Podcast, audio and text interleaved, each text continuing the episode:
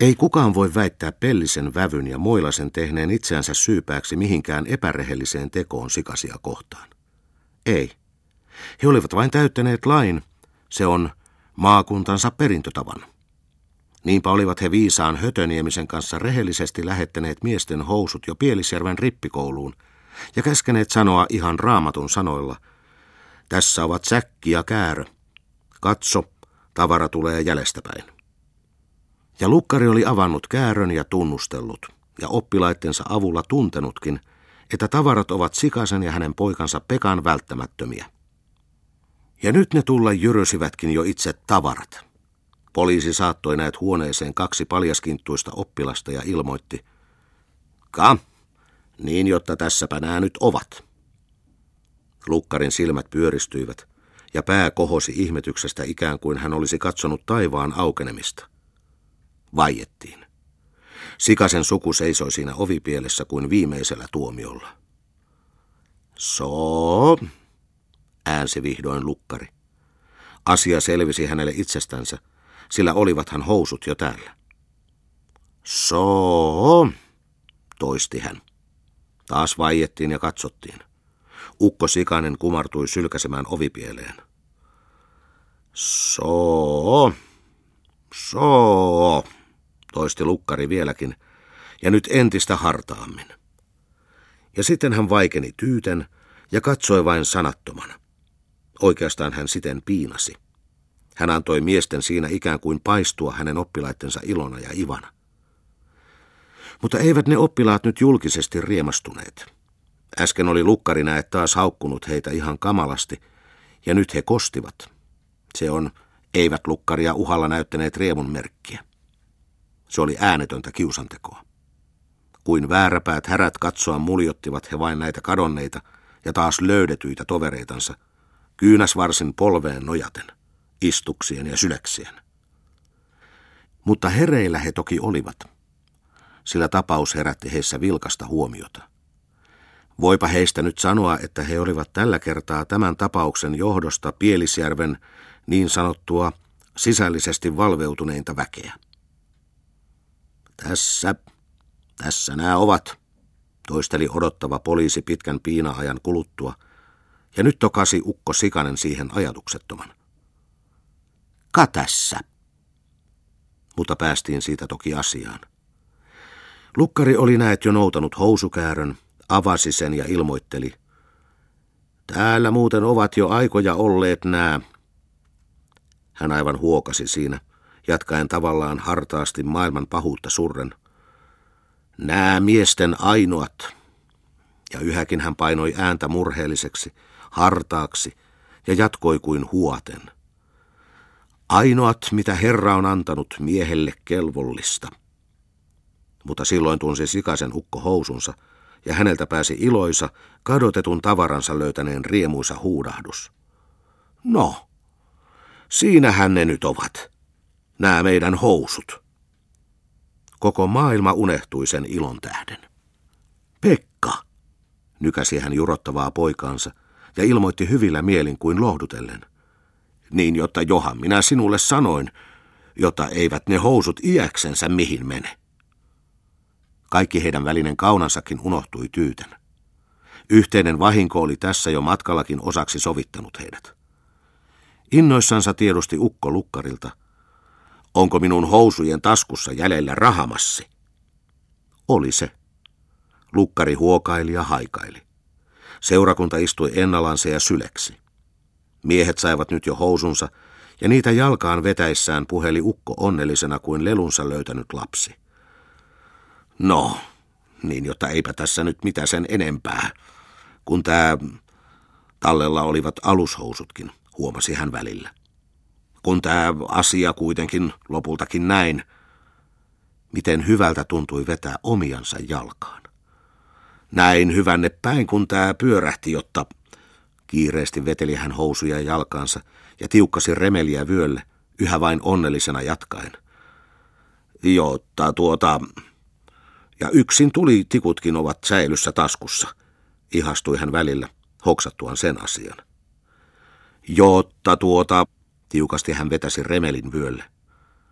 jotta olipa se rehellinen löytäjä, se joka otti talteen nämä välttämättömät, eli nämä housut, kun tulitikkulaatikoakaan ei itse ottanut. Ja jalassa ne välttämättömät nyt olivatkin. Ja hän jatkoi nyt sitä, jota oli aikonut ennen tulitikkulaatikon löyntönsä. Jotta, hän jatkoi, jotta sitä minä vaan ihmettelen, jotta kukahan hylky tuo oli, joka tämän ylettömän ilveen teki, ja hän lökäytti housut koholle. Ja otti nukkujalta talteen housut. Se uteliaisuutta herättävä kysymys alkoi sitten tuon tuostakin vaivata häntä ja antaa hänelle päänvaivaa. Mutta oli siinä nyt vielä harmillistakin. Lukkari näet halusi näitä löydetyitä lampaitansa nyt uhallakin paistatuttaa ja huomattuansa, että miehet häntä uhalla eivät tuvassa riemuitse, päätti hän päästää koko joukon ulos. Siellä ne varmasti paistavat, päätteli hän. Ja niinpä käski kaikki lukumiehensä ulos, ilmoittaen syyksi, että saa välillä päästää tuvasta ulos pahan hengen. Ja hän arvasi tavallaan oikein. Koko miesjoukko kokoontui piiriksi sikassuvun ympärille. Eivät ne siinä mitään puhuneet, katsoivat vain aivan ääneti. Mutta juuri se se ilkeintä paistamista olikin. Velttoina, kädet taskussa, pää väärässä ja piippu ikenissä, seisoivat ne ilkiöt siinä kuin älyttömät härät. Se oli vaikea paikka sikasille, ja ei siis ihme, jos isä ja poika ikään kuin sulivat taas yhdeksi. Olihan ympärillä yhteinen vihollinen. Koko pyhä seurakunta nyt heitä paistamassa. Mutta täytyi siinä toki jotain yrittää. Pekka keksikin asian ja alkoi asiaa muuksi painaen kertoa kehasten. Nurmeksen markkinoilla se oli nyt myötävänä vähän toisenlainen härkä. Siitä Kaisan härästä hän näet löysi tämän pelastavan puheenaiheen. Hän jatkoi kehuen. Siitä pojasta kun hintanakin satoja ja täysiä tuhansiakin mätkittiin niin, jotta roiski. Turhaa puuhaa.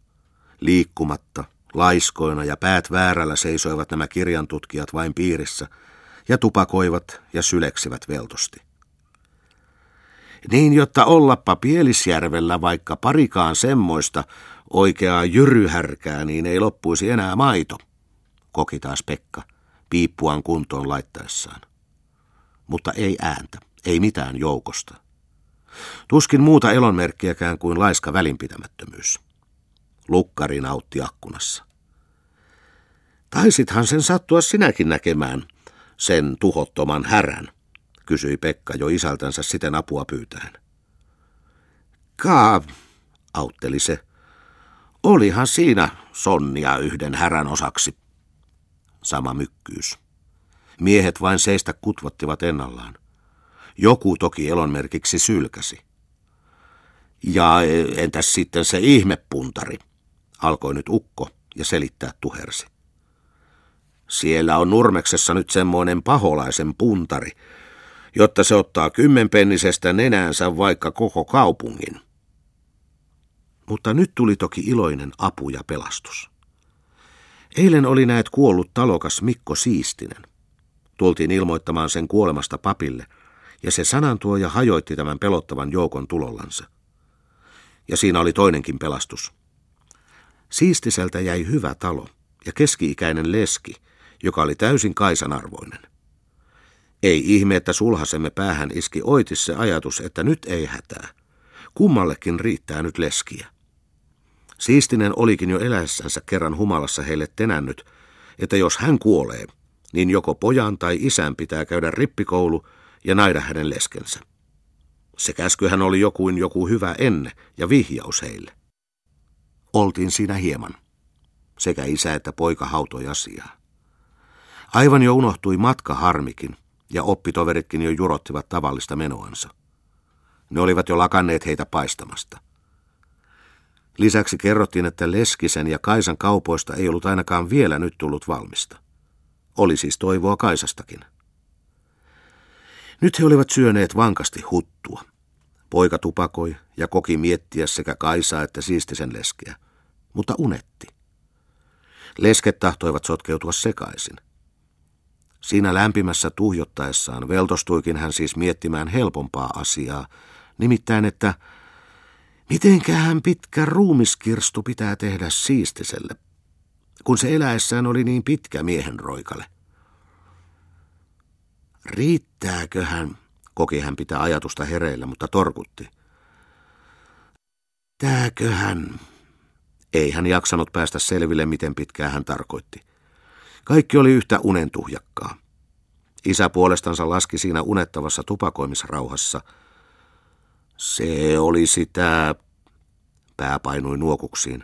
Hän pinnisti. Tää siistisen leski nimittäin... Taas nuokutti, mutta hän ponnisti. Tää... Ei se selvinnyt se, mitä hänen piti miettiä, sillä uni sotki. Tää... Yhtä turhaan. Seikö paholainen siinä sotkee? Harmistui hän jo minkä unelta voi. Tää... Mutta silloin oli hän torkahtaa jo nenällensä. Kavahtui siihen, selvittäytyi unesta ja muistaen pääasian kysäsi pojaltansa. Tuota Pekka, niin jotta olisiko sinulla mitä sitä vastaan, jos minä naisin sitten näistä leskistä toisen.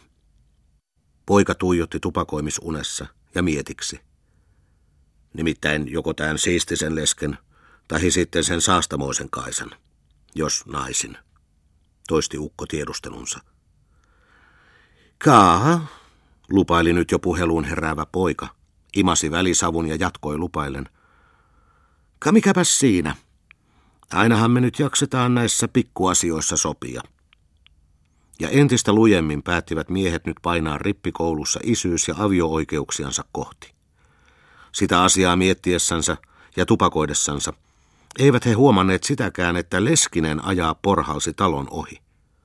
Ylväänä selkäkenossa se nyt ajaa laskettelikin jatkamaan Kaisan kosimista.